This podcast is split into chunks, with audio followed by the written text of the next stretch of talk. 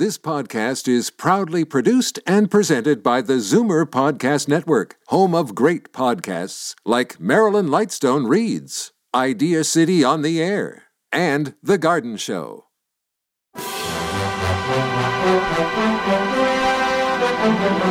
It's Zoomer Radio's Theater of the Mind with Frank Proctor. Open your mind as we fill your head with amazing thrills, chills, and laughs. Theater of the Mind. The best love programs from radio's golden age. Only on Zoomer Radio. Now, here is your master storyteller, Frank Proctor. Well, thank you, and welcome to the show. Now, due to the length of both shows tonight, I'll have to forego any remarks and just get right to the action. Our first program was aired in 1950 Dimension X and The Moon Be Still as Bright. Adventures in time and space, told in future tense. Dimension X,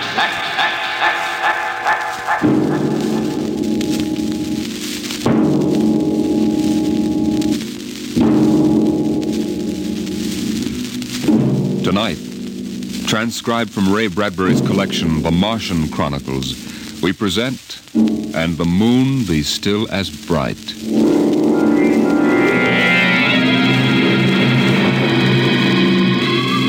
The first three expeditions to Mars left Earth in a mushroom of flame, arced through the atmosphere, and finally dwindled to tiny specks in the big eye of Mount Palomar telescope, and then were lost to sight forever. The prearranged landing signals flashed back to Earth, and then the radios went dead. One after the other, ships had disappeared and were never heard from again. But still, the rockets came.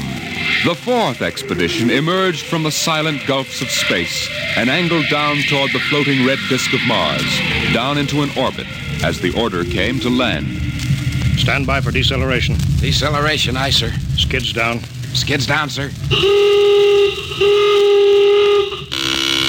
Engine room. Engine room, aye. Landing procedure. Fire one, three, and five. Aye, sir.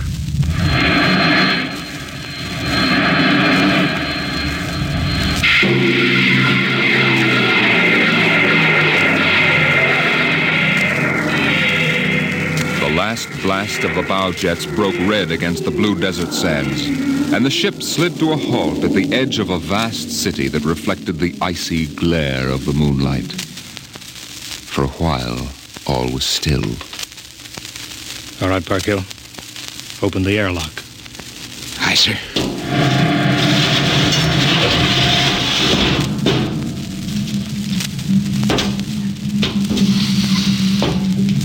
Fresh air. How about a fire, Captain Wilder? It's freezing. Later. We got work to do. Smell that air. You could get drunk on it. Say, there's an idea.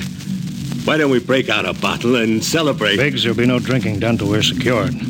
But uh, we're landed, Captain. Three other expeditions landed and disappeared within 24 hours. We're not relaxing security till we find out what happened to them. Maybe Martians? Exactly, Parkhill. Spender, you're an archaeologist. How old would you say those buildings are? Somebody built these cities. Well, I can't tell till I study them more closely. It's a kind of engineering we couldn't duplicate on Earth. Those thin, reed-like towers and the stone filigree wouldn't stand up under Earth pressure. Beautiful, aren't they? I'm not interested in the architecture now. I want to make sure there's nothing there that might be dangerous. Mr. Hathaway. Uh, yes, sir. I want you to take a reconnaissance party into the city and find out what's there. The cities all look dead from the air, sir. They look dead, but I want to make sure.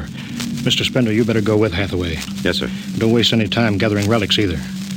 You can make an archaeological study later. Right now, I want a security report. Biggs, Yes, sir. we'll set up camp right here. No man is to go more than 50 feet from the rocket. And there'll be no celebration till Hathaway and his party report back. No, sir. It's uh, just that uh, we've been cooped up in there. That's all, for- Biggs. We've landed safely. We're not safe yet. Not until we know what we're up against here. We'll maintain full security till Hathaway gets back.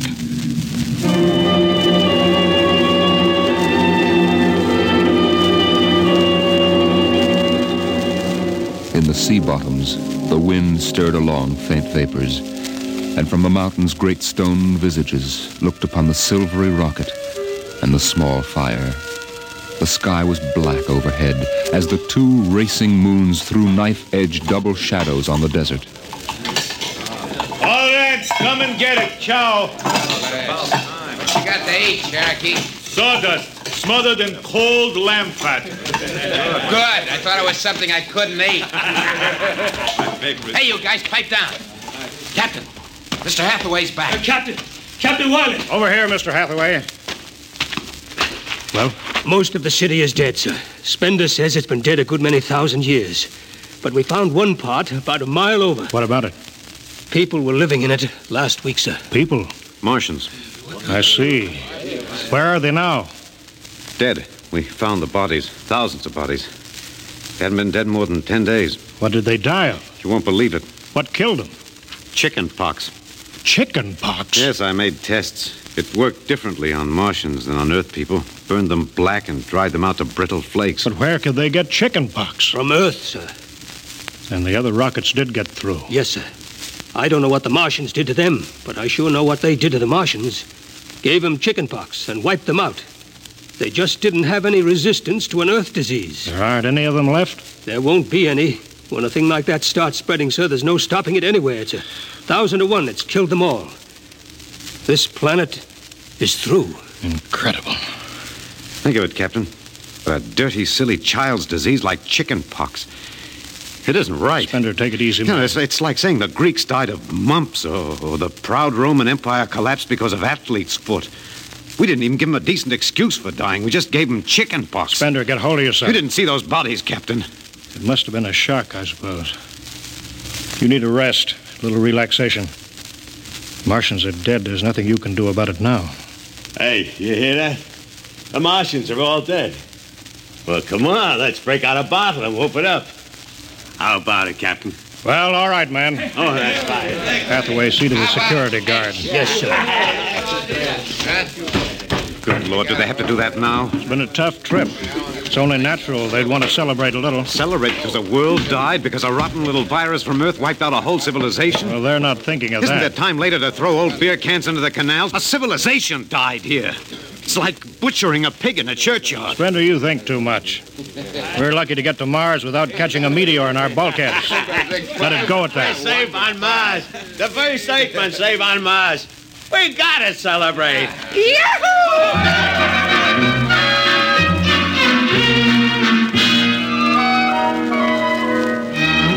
Many bottles were opened and drunk. The voices got louder, the earth laughs and shouts echoing across the empty Martian sands. There was that time in New York when I ran into that blonde. Boy, what a blonde. Listen, the first thing she said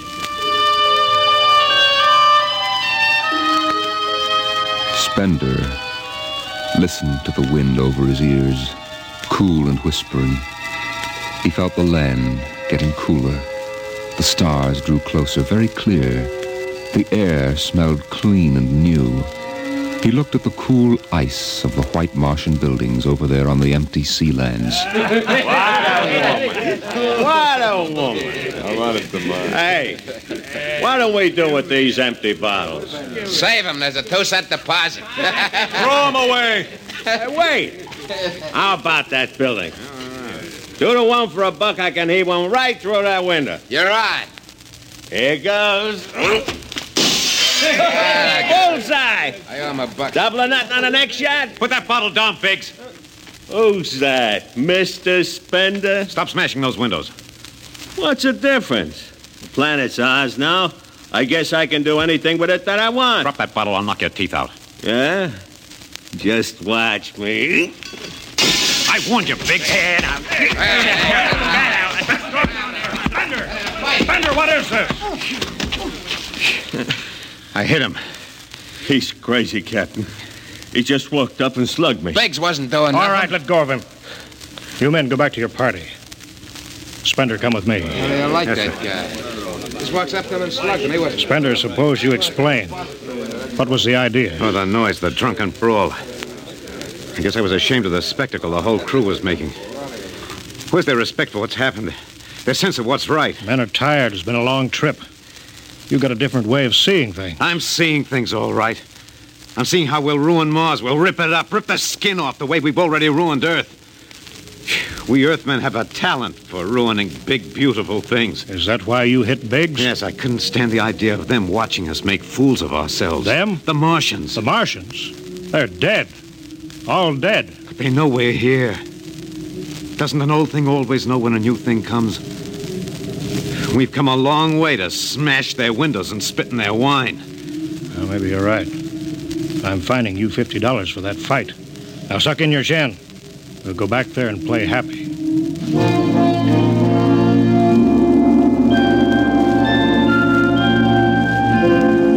Now the whole party moved out into the moonlight across the desert. They made their way into the dreaming dead city. The light of the racing twin moons glinted on the barrel of a pistol, the long blade of a machete, the round, gurgling shape of a raised bottle. Their shadows under them were double shadows on the ice blue sand. They were waiting, waiting for something to stir in the dead city, something to rise, some ancient ancestral shape to come galloping across the vacant sea bottom on an ancient armored steed of impossible lineage, of unbelievable derivation. Look at it, Captain.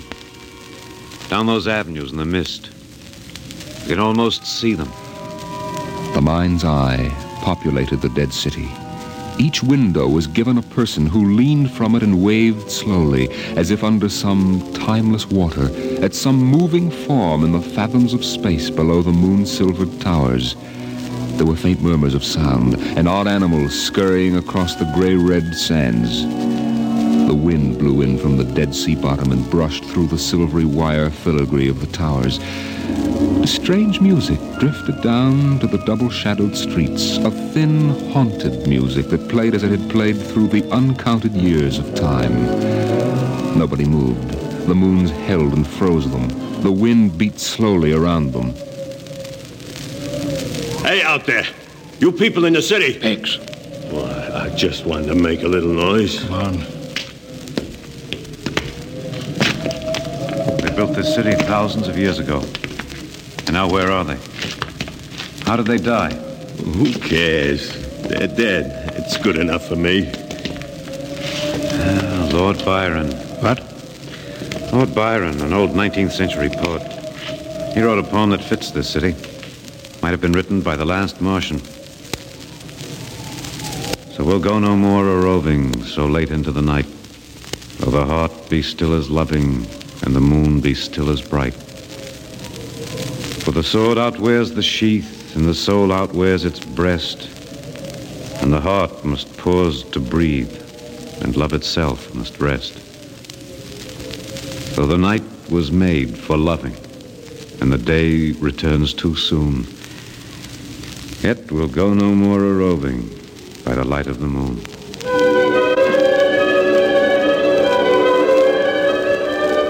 Without a word, the Earthmen stood in the center of the city. It was a clear night. There was not a sound except the music of the wind. At their feet lay a tile court worked into the shapes of ancient animals and images. They stood there, silvered by the double moons beneath the crystal towers of Mars. And then Biggs was sick, and the sour stench of liquor filled the cool air. The men of Earth had come to Mars. And Spender turned and walked away into the city, alone in the moonlight, never once stopping to look back.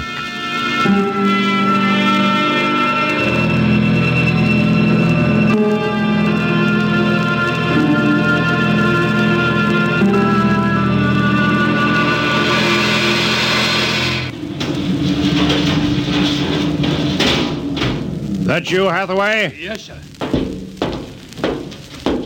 My trick on Bridge Watch, sir. What time is it? Oh, 400. Any orders, sir? No, I'll stay on watch. You turn in. Aren't you sleeping, sir? I'll wait for Spender. He didn't come in? No. He's crazy. Walking away into the shadows, he didn't even look back. Spender's a strange man. He's crazy, sir. How's the rest of the crew? Sleeping it off. Biggs had DTs, but he's calmed down now. You can go back below, Hathaway. I'll take your watch. Captain Wilder, do you think Spender will be coming in before morning? I don't know. You know, sir, I don't think he's ever coming back. That's the way I feel about him, sir. He'll never come back.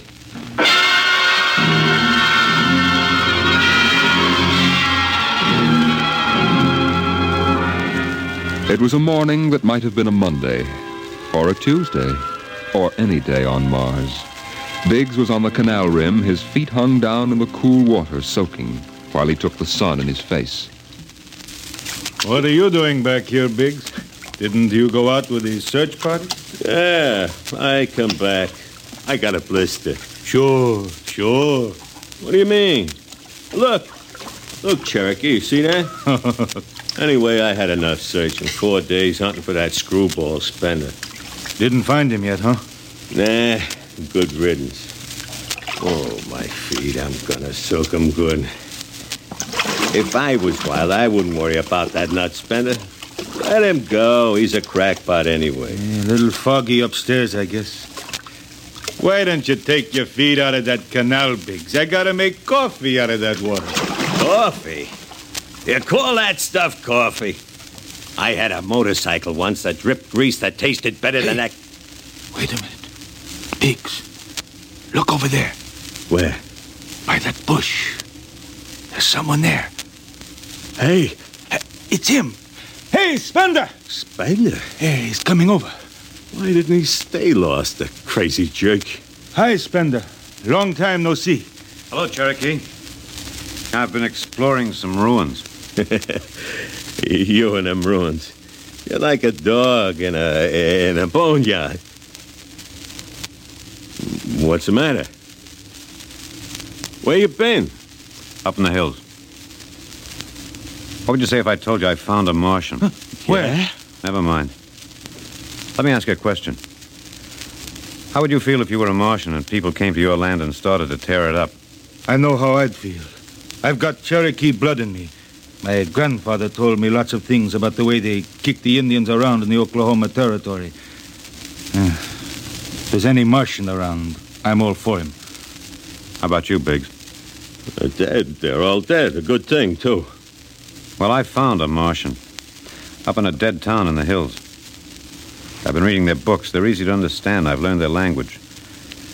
Then I found this Martian. He said, Give me your boots, and I did. He said, Give me your uniform, and I gave him my uniform. You're crazy, Spender. Hey, Cherokee, he's crazy. And the Martian said, Give me your gun, and I gave him my gun, and then he said, Come along and watch what happens. And the Martian walked down into camp, and he's here now. I don't see no Martian. I'm the last Martian. What? Biggs, I'm going to kill you. Cut it out. What kind of a lousy joke is that? Stand up and take it. Hey, put that gun away, Spender. Hey, cut it, Spender. Don't. Put that gun away. You're joking. You're kidding, huh? Spender!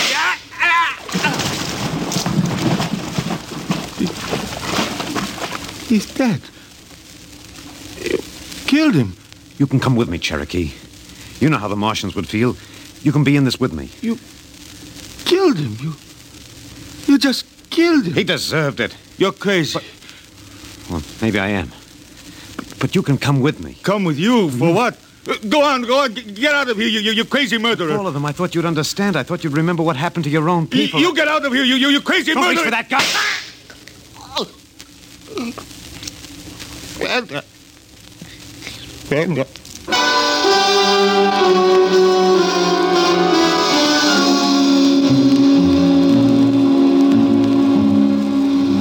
They're both dead, Captain Wilder. Who's missing? Only Spender. It must have been him, sir. Why didn't he come and talk to me? Why didn't Should have talked to me. I'd have shot his brains out. That's what I'd have done. He took him by surprise. There's no sign of a struggle. Hathaway, break out the arms locker. Issue pistols, rifles, and grenades. Yes, sir. You better get the Bible out of the navigation chest. We'll have to bury these two. Parkhill. Aye, sir. You start digging a grave. How about Spender? We'll have to go up in the hills and find him. Just let me at him with my bare hands. Crazy murdering louse. That's enough, Parkhill. The man is sick. He must be. Sick my That's enough. eye. Now grab a shovel. Start digging.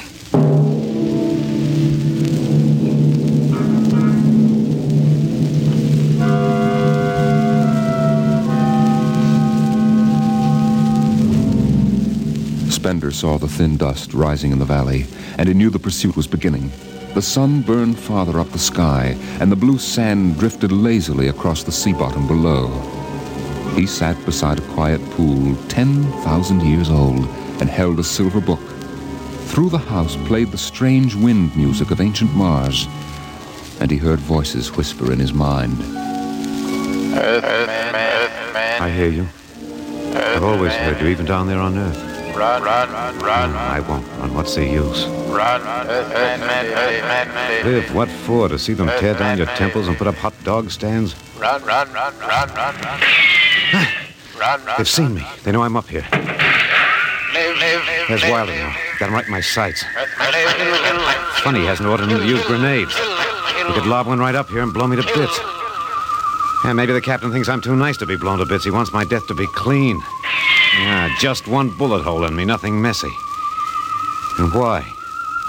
Because he understands me. Kill, kill, kill, He's the only one in the crew who ever did. Well, at least I can do the same for him. Just one bullet in his heart, a nice clean death. All I have to do is pull the trigger and then.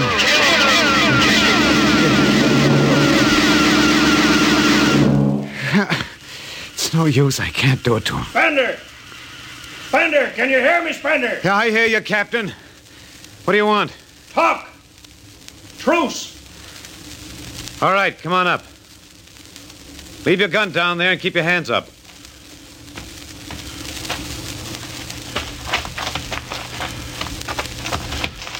Spender, are you there? Over here. It's quite a climb. Mind if I sit down? Cigarette? Thanks. Light? Yeah, got my own. It's warm. It is. You comfortable up here in the hills? Quite. How long do you think you can hold out? About 12 men's worth. Why didn't you kill all of us this morning when you had the chance? You could have. I know. I, I got sick. After I started killing people, I realized they were just fools and I shouldn't be killing them. But it was too late, so I came up here where I could get angry again. Why did you do it? Because I've seen what. I've seen that what these Martians had was just as good as anything we'll ever hope to have. They stopped where we should have stopped a hundred years ago. They knew how to combine science and art and religion. They knew how to live with dignity and peace. And for that reason, you started shooting people? Look, when I was a kid, my folks took me to visit Mexico City.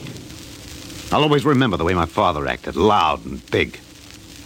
My mother didn't like the people because they were dark and didn't wash enough.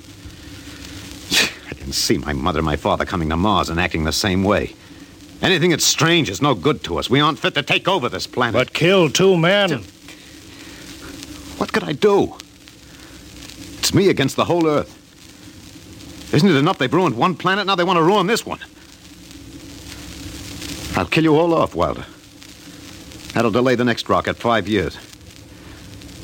And I'll kill them, too. I'm lucky, I'll live to be 60. And I'll meet every expedition that lands on Mars. I'll be very friendly. I'll explain that our rocket blew up one day. And I'll kill them off. I'll save Mars for half a century. And by then, maybe the Earth people will give up. You got it all planned. Yes. Yet you're outnumbered. We already have you surrounded. In an hour, you'll be dead. I, I found an underground passage that'll take me back into the hills, Wilder. I'll go back there, and then I'll pick you off one by one. We'll see.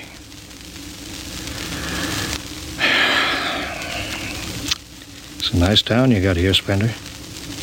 Beautiful. I'd like to live here. You can. Look, join me. You're not like them. I, I'll show you what a good life these people had. I'll play you an old reel of Martian music that must be at least 50,000 years old, a kind of music you've never heard in your life. It- That sounds wonderful.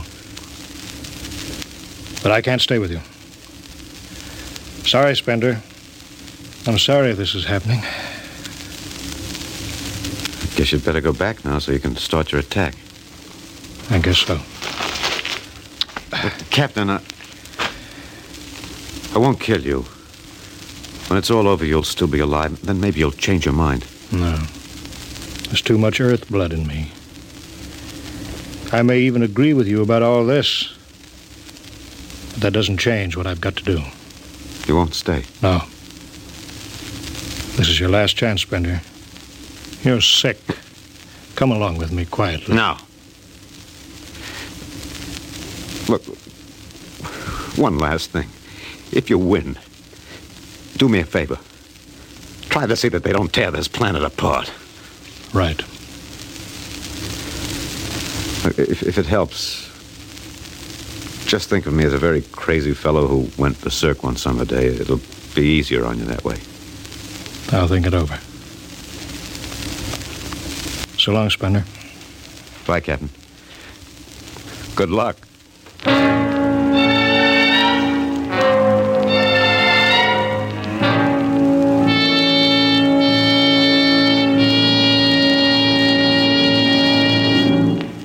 All right, we'll go after him now.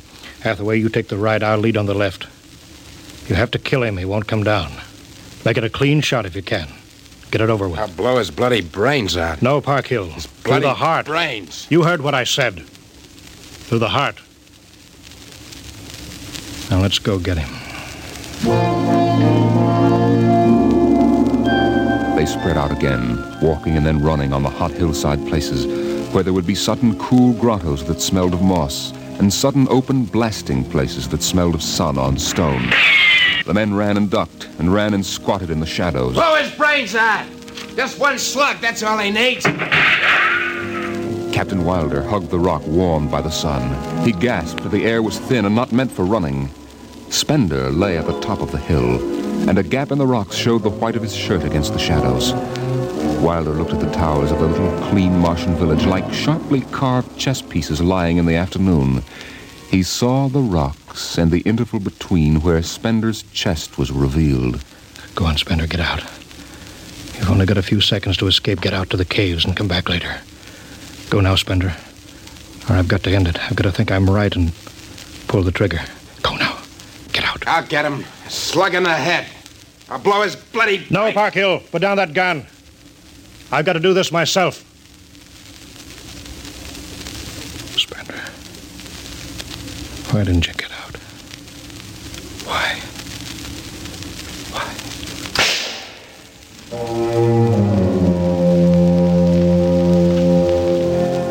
They buried him in that ancient valley town where the music of the wind played on through the days and the nights. They laid him in an ancient silver sarcophagus with waxes and wines which were 10,000 years old, his hands folded on his chest. The last they saw of him was his peaceful face in the cold silver light of the racing twin moons. The captain found the poem in Spender's pocket, and he read it before he shut the marble door. So we'll go no more a roving so late into the night. Though the heart be still as loving, and the moon be still as bright. Though the night was made for loving, and the day returns too soon. Yet we'll go no more a roving by the light of the moon.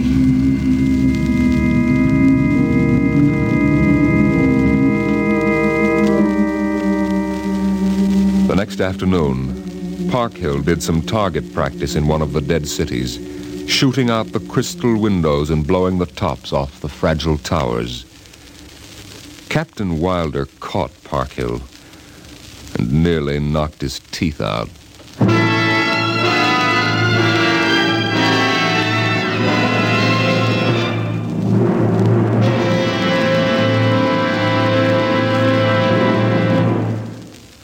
Of you regular listeners to Dimension X will be interested to know that our show is changing its day and time of broadcast over this station. Starting early in November, we'll be back at the new time.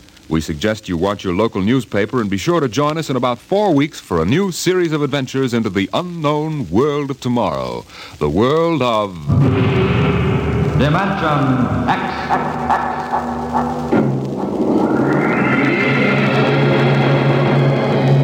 Tonight, Dimension X is transcribed, and the moon be still as bright. Adapted for radio by Ernest Kinoy from the original story by Ray Bradbury.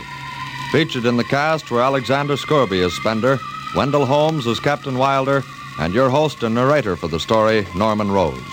Music by Albert Buhrman, engineer Bill Chambers. Dimension X is directed by Edward King. This is Robert Warren speaking.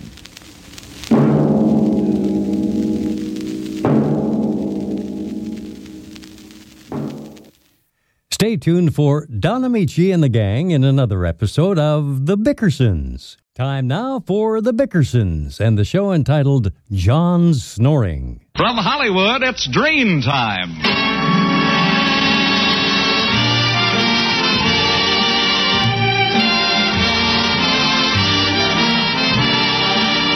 Ladies and gentlemen, the makers of Drene Shampoo are pleased to present the 12th in a series of new programs produced by Carlton Alsop and starring Don Ameche. Blanche, let me sleep, will you?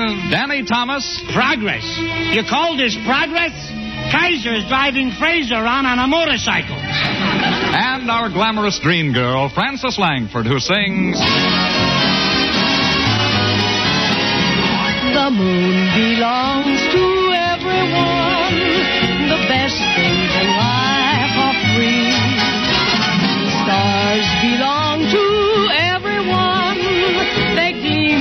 For you and me. The flowers in spring, the robins that sing, the sunbeams that shine, they're yours, they're mine. Love can come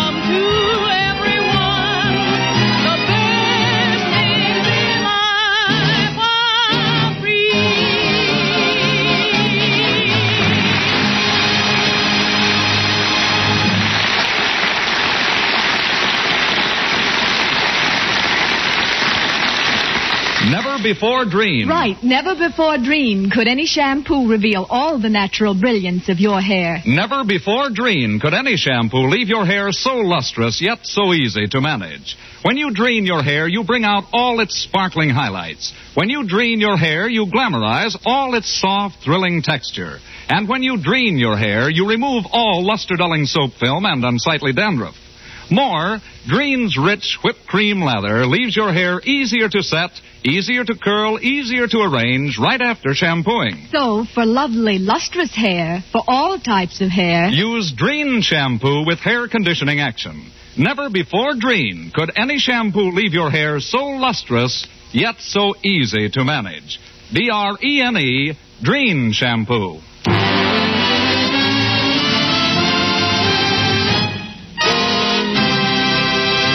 And now here is your host for the evening, Don Ameche.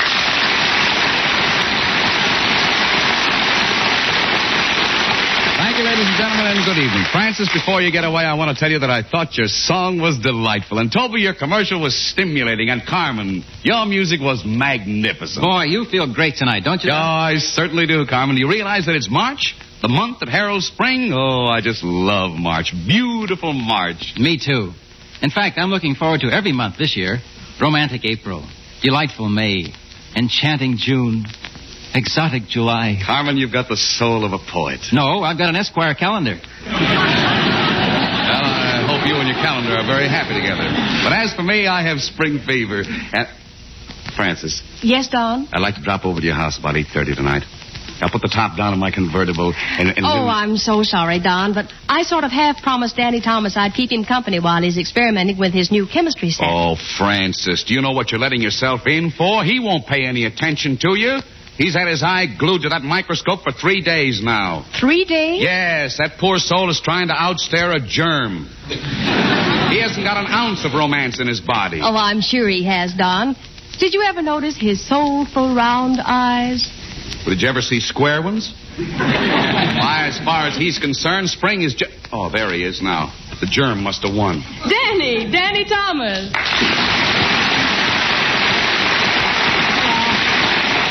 Hello, everybody.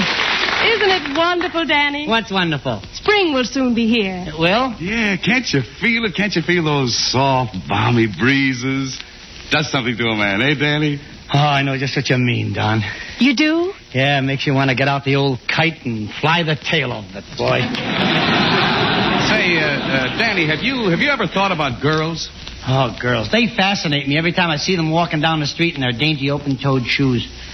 Sure, I, I think about them a lot. What do you think about them, Danny? Won't their toes ever get cold? Look, Danny, when a fella's your age, he doesn't spend all his evenings reading popular mechanics or building a speckled bird's egg collection. Doesn't romance mean anything to you? Of course it does, Don. If I may quote from the classics, in the words of the immortal Hildegarde. She's wonderful, Hildegarde. I should only wear my nose the way she wears her hair. Je vous aime beaucoup, toujours l'amour, mon petit chéri. Oh, that's beautiful, Danny. What does it mean? If I knew, wouldn't I say it in English? You see, what did I tell you, Frances? Danny, you ought to get yourself a girl. ah, love is only for women. I've heard of a few men who are interested in it, too. But I'm afraid there'll never be any romance in your life. Ah, I guess you're right, Don. I'm kind of like parsley on a piece of fish. I look all right, but nobody wants me.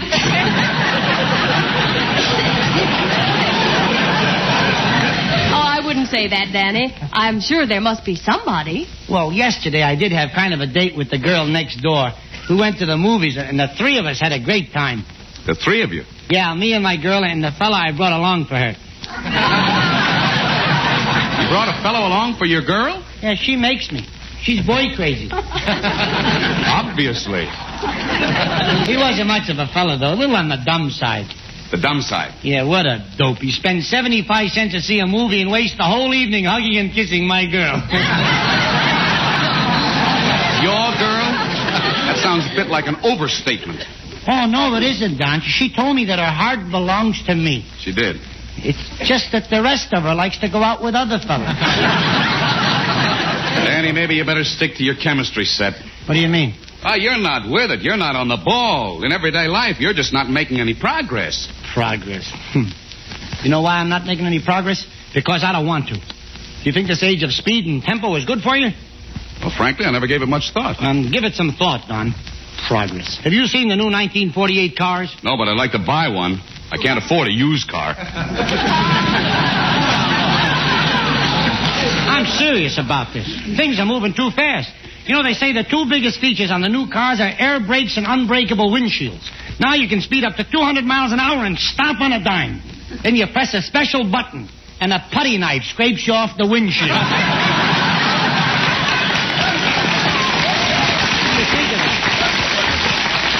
Well, that's a handy gadget. Well, don't take it so lightly, Don. I mean, there's such a thing as too much progress. For instance, one of man's most priceless privileges, sitting down to dinner with his family. A simple little pleasure like that is in jeopardy. Why, the other day, my doctor showed me the latest invention in medical science. It's a little pill. Contains the equivalent of an entire meal. Soup, salad, steak, baked potato, choice of three vegetables, a cup of coffee, and a big piece of apple pie a la mode, and two toothpicks. Ah, you're joking. No, not. I tried one, but a horrible thing happened. When I took the pill, it was upside down. Well, what's so horrible about that? I ate the dessert first. What happened to the toothpicks? Don't be such a wise guy, will you? Oh, now, wait a minute, Danny. Progress has more good features than bad ones. Have you read about the new stockings for women guaranteed not to get runs? They're made out of cold wood and rubber. So what? Instead of runs, they'll get clinkers, splinters, and blowouts. Inventions, inventions, innovations. Years ago, when a woman wanted to go to sleep, she simply put on a nightgown and went to bed. Today, before she gets into bed, she puts on hair crimpers, wrinkle erasers, dimple depressors, ear flatteners, nose straighteners. Uh, if a man wants to kiss his wife goodnight, he has to battle his way through $12 worth of hardware.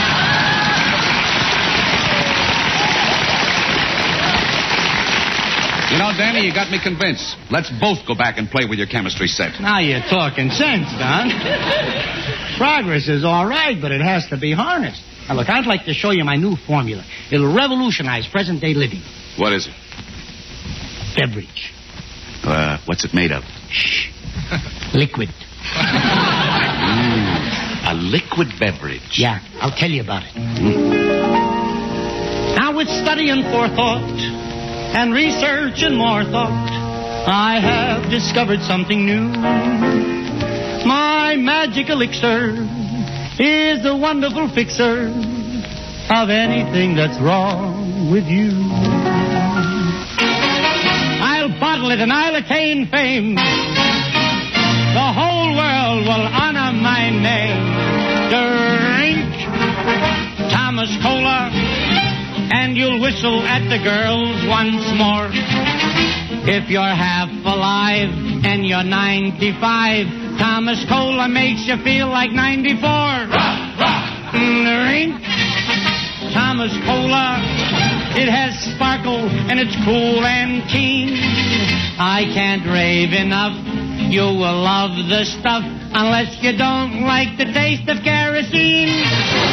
Now, if you're looking drawn and you're feeling duller, you really have no excuse.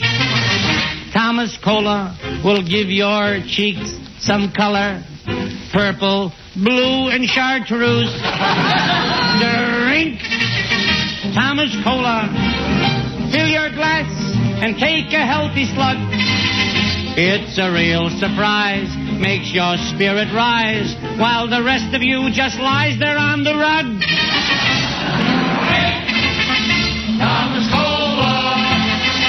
Listen to testimonials from all over the world. From Milan, Italy, we hear from Mr. Antonio Garibaldi Tommaso.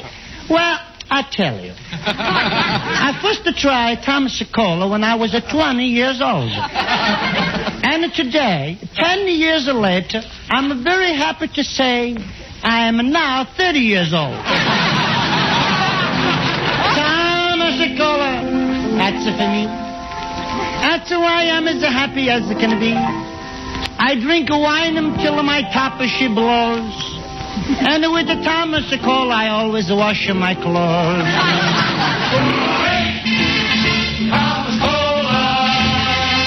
And now we hear from the Earl of Thomas, one of the leading literary lights of England, being interviewed. Milord, if you had your choice, would you select wine or Thomas Cola? Wine or Thomas Cola, you say? Well, milady, wine when aged in casks of choice oak pervades my spirit like exotic incense. A thousand violins throb in my head. I am wafted in fleecy clouds to the seventh heaven above the seventh heaven. I respond to its delicacy of flavor with the infinite me that has existed throughout the eternities. Whereas, my lady, Thomas Cola. Yes? Yes? Thomas Cola makes me burp.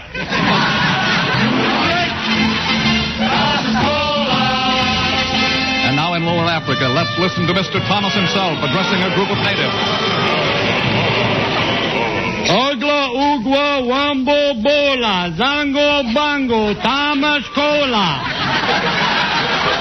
Kanza Kango Lava Wa'o Nico Baka Manda Ba'o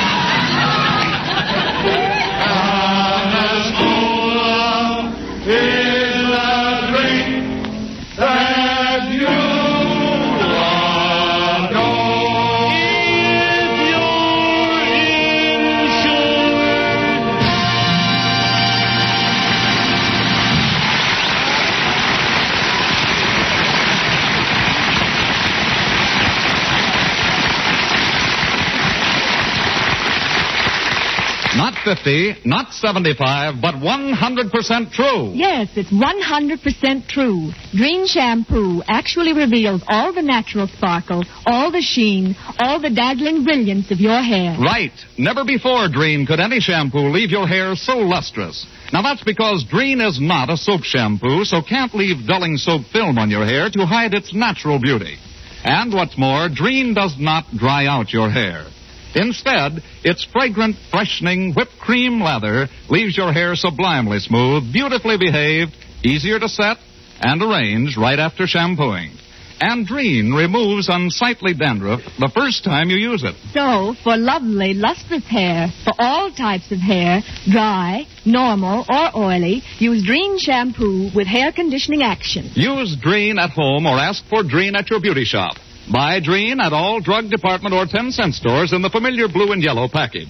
Remember, never before Drene could any shampoo leave your hair so lustrous, yet so easy to manage. Yes, your hair can have that dazzling sheen the very first time that you use Drene. Yes, your hair can have that dazzling sheen the very first time that you use Drene.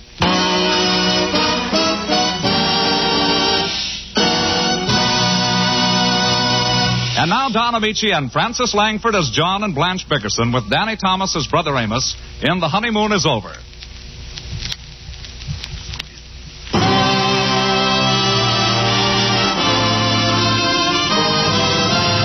here is lovely Frances Langford with a special arrangement of Sonata by Carmen Dragon and the orchestra. Sonata,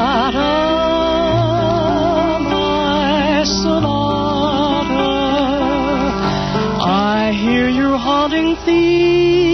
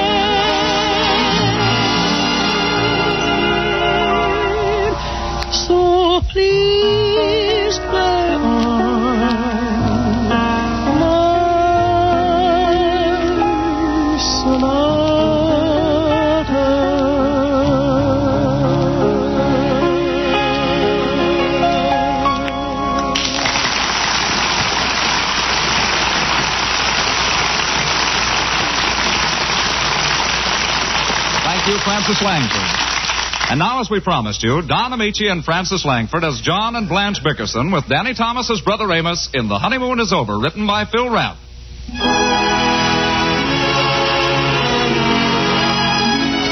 The Bickersons have retired. Mrs. Bickerson wrestles the bedclothes in sympathetic agony as poor husband John, victim of a rare type of insomnia which manifests itself in alternate periods of coma and narcolepsy, reaches the crisis during an acute stage of the ailment. Listen.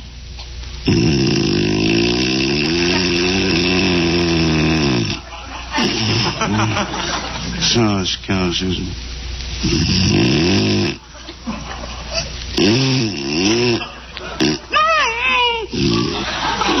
oh dear, now he's scaring himself to death.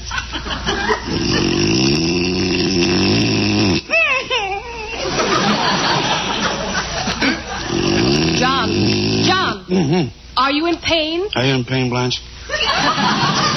What's the matter with you? What's the matter, Blanche? Stop repeating everything I say like a parrot. Why do you repeat everything? Hmm? Why do you repeat everything? You just said that. I know I did. Why do you repeat everything? Keep repeating everything like a parrot. Very funny. I'll bet you're a riot with those broken down friends of yours. I never want them in this house again. None of my friends have ever been in this house. Why not? Are you ashamed of me? I'm not ashamed of you. Then why don't you invite them here? Because they're a bunch of bums. They're not bums. When we got married, I gave up all my girlfriends. Why don't you do it? Okay, I'll give up all your girlfriends. I wish we could meet some nice people. You should belong to a lodge or something. Why don't you join the Elks, John? I'll join next week. You say it, but you won't do it. Why don't you join now? What?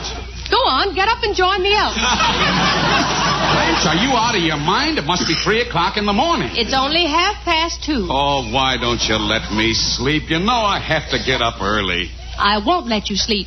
Because if you sleep, you'll snore. Then you'll wake me, and I'll wake you, and we'll argue, and I won't get any sleep. I promise I won't snore. You always snore. Week in, week out. On Monday you snore, Tuesday you snore, Wednesday you snore, Thursday you snore, Friday you snore, Saturday you snore. So what do you do tonight? Oh, what's the use?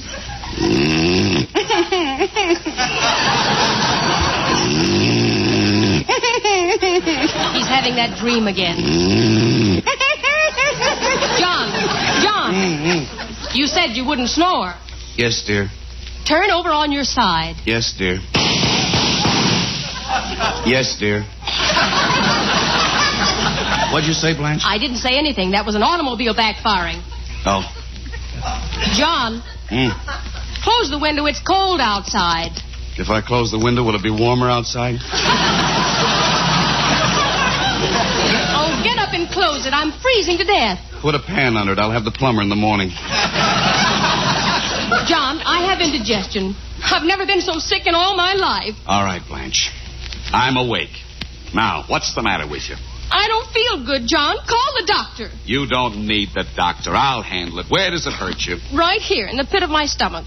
It's a shooting pain, and it comes about every five minutes. How long does it last? At least a quarter of an hour. How can it last a quarter of an hour if it comes every five minutes? Don't yell at me. I'm sick. If I say the pain lasts a quarter of an hour, then it lasts a quarter of an hour. Okay. I think it's that dinner we ate at the Gooseby's. The fish disagreed with me. It wouldn't dare. I never want to eat there again. Every mouthful was poison, and the portions were so small. Why, you ate like you were condemned. Well, you have to be polite when you go to dinner. I wish we hadn't eaten anything. I'm suffering, so call the doctor. Oh, now don't get hysterical. It's just indigestion. I know how to treat it. I'll fix you some hot ginger ale and oatmeal. Hot ginger ale. Make a new man of you. John Bickerson, I don't want any of your insane remedies. You'll treat me for indigestion, and I'll probably die of liver trouble. Listen, if I treat you for indigestion, you'll die of indigestion.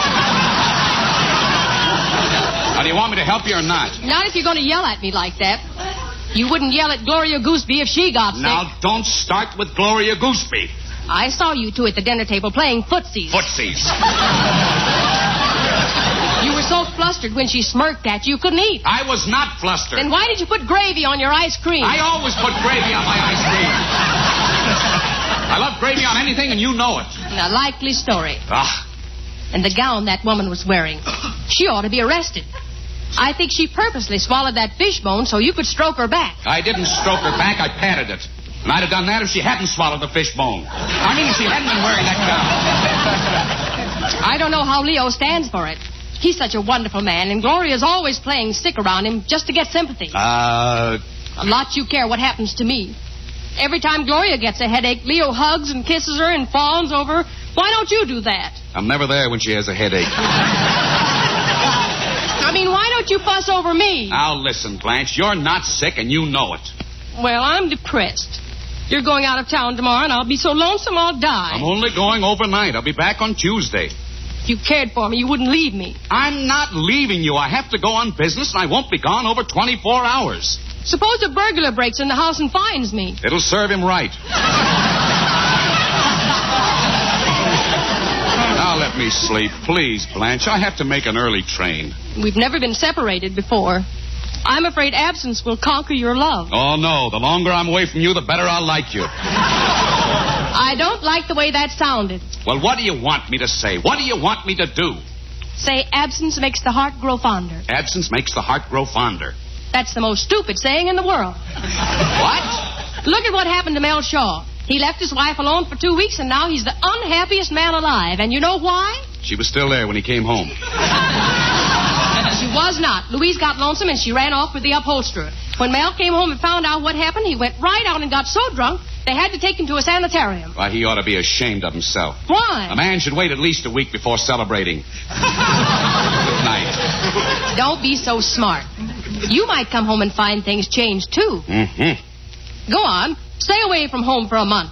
Stay away for a year. See if I care. I'm only going for one day. Run all over the country. Go to Europe. Never let me know where you are. Just keep me sitting here wondering whether you're alive or dead. Blanche. Why don't you write to me, John? Now listen to me, Blanche. You have only one object in mind, and that is to keep me awake. I just want you to tell me you love me. I love you. Now, are you satisfied? How much do you love me? How much do you need?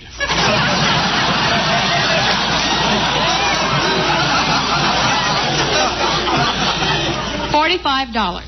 I saw the most stunning hat, John. If I get it, I'm sure I won't feel so depressed. Forty-five dollars for a hat. That's a fine cure for depression. That'll start one. Women need those things to cheer them up. Look at Clara, my oldest sister.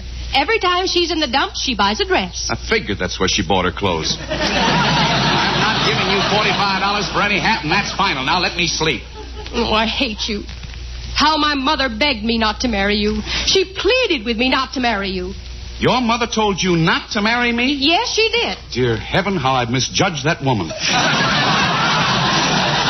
Oh, you'll be sorry for this, John Bickerson. You just wait and see. Oh, please, Blanche, I'm so tired and I have to make a seven o'clock train. That means I have to get up before six. Why do you need so much time? Well, I have to pack my suitcase, don't I? You haven't got a suitcase. Oh, I have too. I bought a brand new one yesterday. It's in the closet. No, it isn't. Yes, it is. I put it there last night. I took it out this morning. What? Amos borrowed it. Oh, Blanche, he didn't. You didn't let that weasel take my brand new suitcase. I've never even used it. Don't scream so. You can carry your stuff in a paper bag. Paper bag. My suits will get all wrinkled. No, they won't. Amos borrowed them, too. Now, look, Blanche. I see no reason for you to carry on like this, John. Blanche. Amos is going on a sailing trip with some very important businessmen, and he won't hurt your silly old suitcase. Blanche. He has to have something to bring the fish home in. He's going to carry fish in my suitcase, and I have to put my clothes in a gunny sack. Well, stay home then. I can't stay home. If you leave me here alone in this horrid house tomorrow night, All I'll... right, all right, all right. I'll call Amos. I'll have him come over and stay here till I get back. Put the lights on. Honest, Blanche, if I don't go on this trip tomorrow, I'm liable to lose my job. Hello? Amos, this is John. Hi, Jocko. What's new? Say, I, I want to ask a little favor, Amos. I have to go out of town tomorrow, and Blanche is afraid to stay here alone. Could you come over and spend the night? What's in it for me? What a chiseler. Is it worth a double sawbuck, Jocko? Okay, $20. And all the bourbon I can drink? All the bourbon you can drink. And can I bring a couple of friends over? Bring some friends. Take a note. You won't back out, Jocko. I give you my word of honor. Okay, I'll be over tomorrow. Uh, wait, Amos, when you come over, uh, uh, you might bring my new suitcase with you. I might bring it, but I won't. Because I already hocked it. Good night, Jocko. Ooh, how I hate that man. See what you make me go through just because you pretend you're scared to be alone? I'm not going to be alone. What? Mother's coming over to stay for the rest of the year. Good night, John. Oh,